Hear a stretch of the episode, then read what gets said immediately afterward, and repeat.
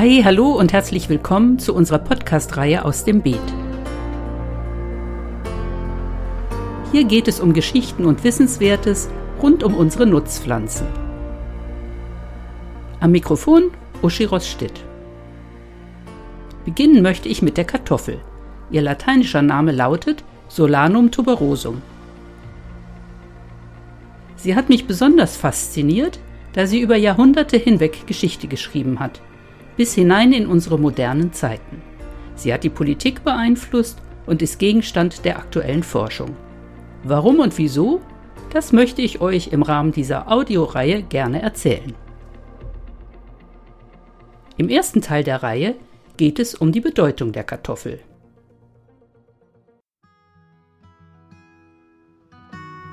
Kartoffeln gehören in den Keller. Das war zumindest die Meinung meines Bruders, als wir noch Kinder waren. In den Keller deshalb, da früher Kartoffeln eingekellert wurden. Wir kauften sie direkt beim Bauern, der sie dann auch anlieferte. Wir hatten eine Kartoffelkiste im Keller, in der die Erdäpfel bei 4 bis 6 Grad im Dunkeln bis zum Frühjahr und zur nächsten Ernte gelagert wurden. Im Dunkeln deshalb, da es sich bei der Kartoffel nicht um die Frucht der Kartoffelpflanze handelt, die wird oberirdisch gebildet und ist eine Beere, sondern die Kartoffelknolle ist ein unterirdisches Speicherorgan. Wenn sie auch ihr Leben im Dunkeln fristet, handelt es sich botanisch betrachtet nicht um eine Wurzel oder Wurzelteile, sondern es handelt sich um einen unterirdischen Spross, an dessen Ende als Verdickung die Kartoffeln sitzen. Erblicken die Kartoffeln das Licht der Welt, so wechseln sie ihre Farbe von braun nach grün, da dann Chlorophyll gebildet wird. Gleichzeitig bildet sich in diesen grünen Teilen, wie eben ansonsten in den oberirdischen Pflanzenteilen, Solanin, ein Alkaloid, das der Gesundheit nicht förderlich ist. Das ist nicht weiter verwunderlich, da dieser Inhaltsstoff im Speziellen dazu gebildet wird, Fraßfeinde davon abzuhalten, die Kartoffelpflanze zu verspeisen. Aber wir waren ja beim Einkellern der Kartoffel. Heute macht das kaum noch jemand. Man kann das ganze Jahr über Kartoffeln im Supermarkt kaufen. Entweder aus eingelagerten Beständen oder aber sie kommen von weit her, wenn es frische Ernten sind. Die Kartoffel gehörte nach Ansicht meines Bruders, und ich war derselben Meinung auch deshalb in den Keller, weil sie meist als Salzkartoffeln auf den Tisch kamen, die uns als Kinder nicht so gut schmeckten. Ganz abgesehen davon, dass jemand sie aus dem Keller holen musste und sie überdies auch noch geschält werden müssen. Uns waren jedenfalls Reis oder Nudeln sehr viel lieber oder zumindest Kartoffelklöße, Kartoffelpüree oder noch besser Pommes. Dieser Meinung waren irgendwann nicht nur mein Bruder und ich, sondern ganz viele andere Menschen auch. Jedenfalls ist der jährliche Pro-Kopf-Verzehr von Kartoffeln in Deutschland erheblich gesunken.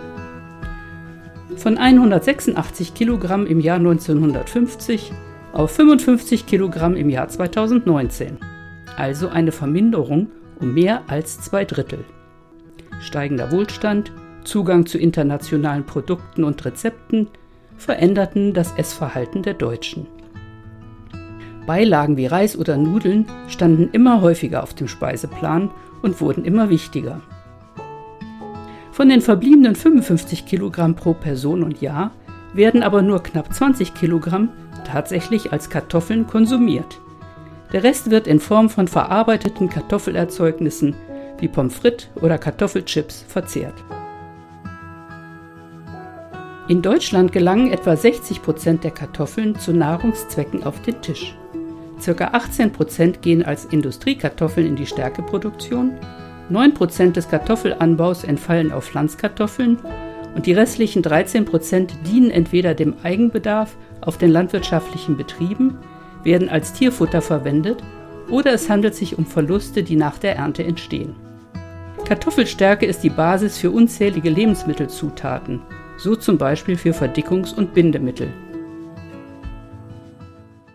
Von den ca. 18 Prozent des Kartoffelanbaus, der in die Stärkeindustrie fließt, gehen etwa 30 Prozent der Stärke wiederum als nachwachsender Rohstoff in den sogenannten Non-Food-Bereich, also in den Nicht-Nahrungsbereich, vor allem für die Herstellung von Kleb- und Schmierstoffen, Papier und Wellpappe oder sie werden als Verpackung oder Baustoffe eingesetzt.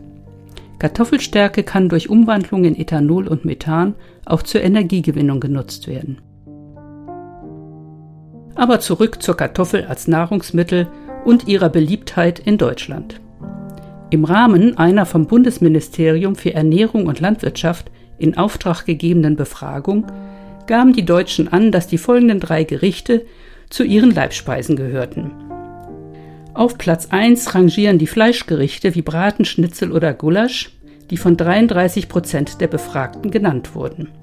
17 Prozent der Befragten gaben an, dass Nudelgerichte wie Spaghetti, Lasagne oder Spätzle zu ihren Lieblingsgerichten gehörten. Salate und Gemüsegerichte gaben 10 Prozent als ihre Leibspeise an. Nachzulesen im Ernährungsreport aus dem Jahr 2019. Innerhalb Europas rangiert Deutschland, was den Pro-Kopf-Verzehr anbelangt, auf Platz 22. Angeführt wird die Liste von Lettland, Rumänien, Polen, Litauen und dem Vereinigten Königreich. Während bei uns und in anderen Ländern die Bedeutung der Kartoffel zurückgegangen ist, stehen sie in Schwellen- und Entwicklungsländern hoch im Kurs, besonders in Asien. Mehr als 300 Millionen Tonnen Kartoffeln werden jährlich weltweit geerntet.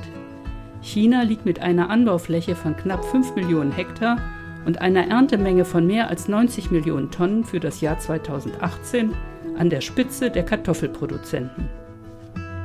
Gefolgt von Indien mit einer Anbaufläche von mehr als 2 Millionen Hektar und einer Erntemenge von knapp 50 Millionen Tonnen. Deutschland folgt hinter China, Indien, der Ukraine, Russland, den USA und Bangladesch auf Platz 7 mit einer Anbaufläche von 272.000 Hektar, einer Erntemenge von 10,6 Millionen Tonnen und einem Durchschnittsertrag pro Hektar in Höhe von 39 Tonnen. Diese Zahlen wurden für das Jahr 2019 ermittelt. Die Kartoffelanbaufläche in Deutschland umfasst nur ca. 2% der gesamten Ackerfläche. Wobei der Kartoffelanbau nicht gleichmäßig über Deutschland verteilt ist. Die größte Kartoffelanbaufläche befindet sich mit Abstand in Niedersachsen. Danach folgen Bayern und Nordrhein-Westfalen. In Deutschland sind 266 Kartoffelsorten auf dem Markt, wobei es sich bei 203 Sorten um Speisekartoffeln handelt. 63 Sorten gibt es im Bereich der Wirtschaftskartoffeln. Wirtschaftskartoffeln dürfen nicht als Speisekartoffeln genutzt werden, wegen ihrer veränderten Inhaltsstoffzusammensetzung. Weltweit gehört die Kartoffel zu den wichtigsten Grundnahrungsmitteln nach Reis, Weizen und Mais.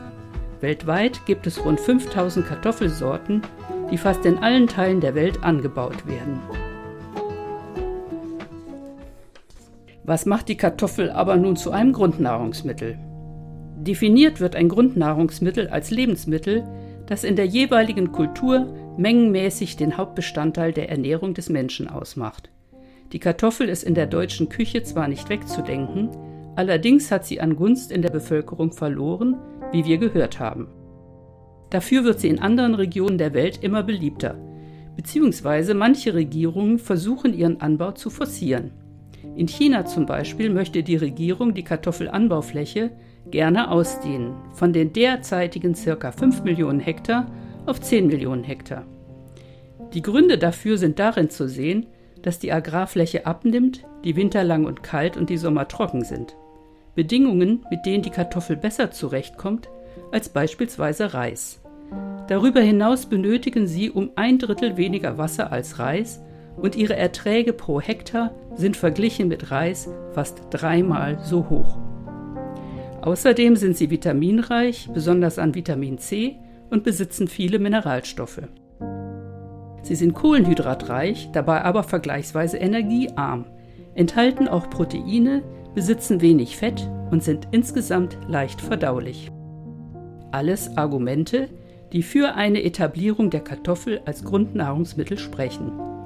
Argumente wie die im Vergleich zum Getreide weniger hohen Ansprüche an Klima und Boden sowie ihre hohen Erträge und günstige Nährstoffzusammensetzung führten dazu, dass die Kartoffel vor ca. 400 Jahren ihren Anbausiegeszug in Europa angetreten hat, der allerdings Mitte des 19. Jahrhunderts zu einer Katastrophe führte, wie wir später noch hören werden.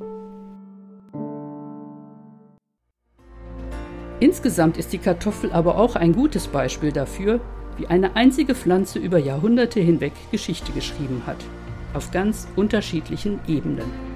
Bis hinein in unsere modernen Zeiten und die aktuelle Forschung. In der nächsten Folge unserer Audioreihe über die Kartoffel wird es um die vielen giftigen Verwandten der Kartoffel gehen. Bis dahin, tschüss, eure Uschi.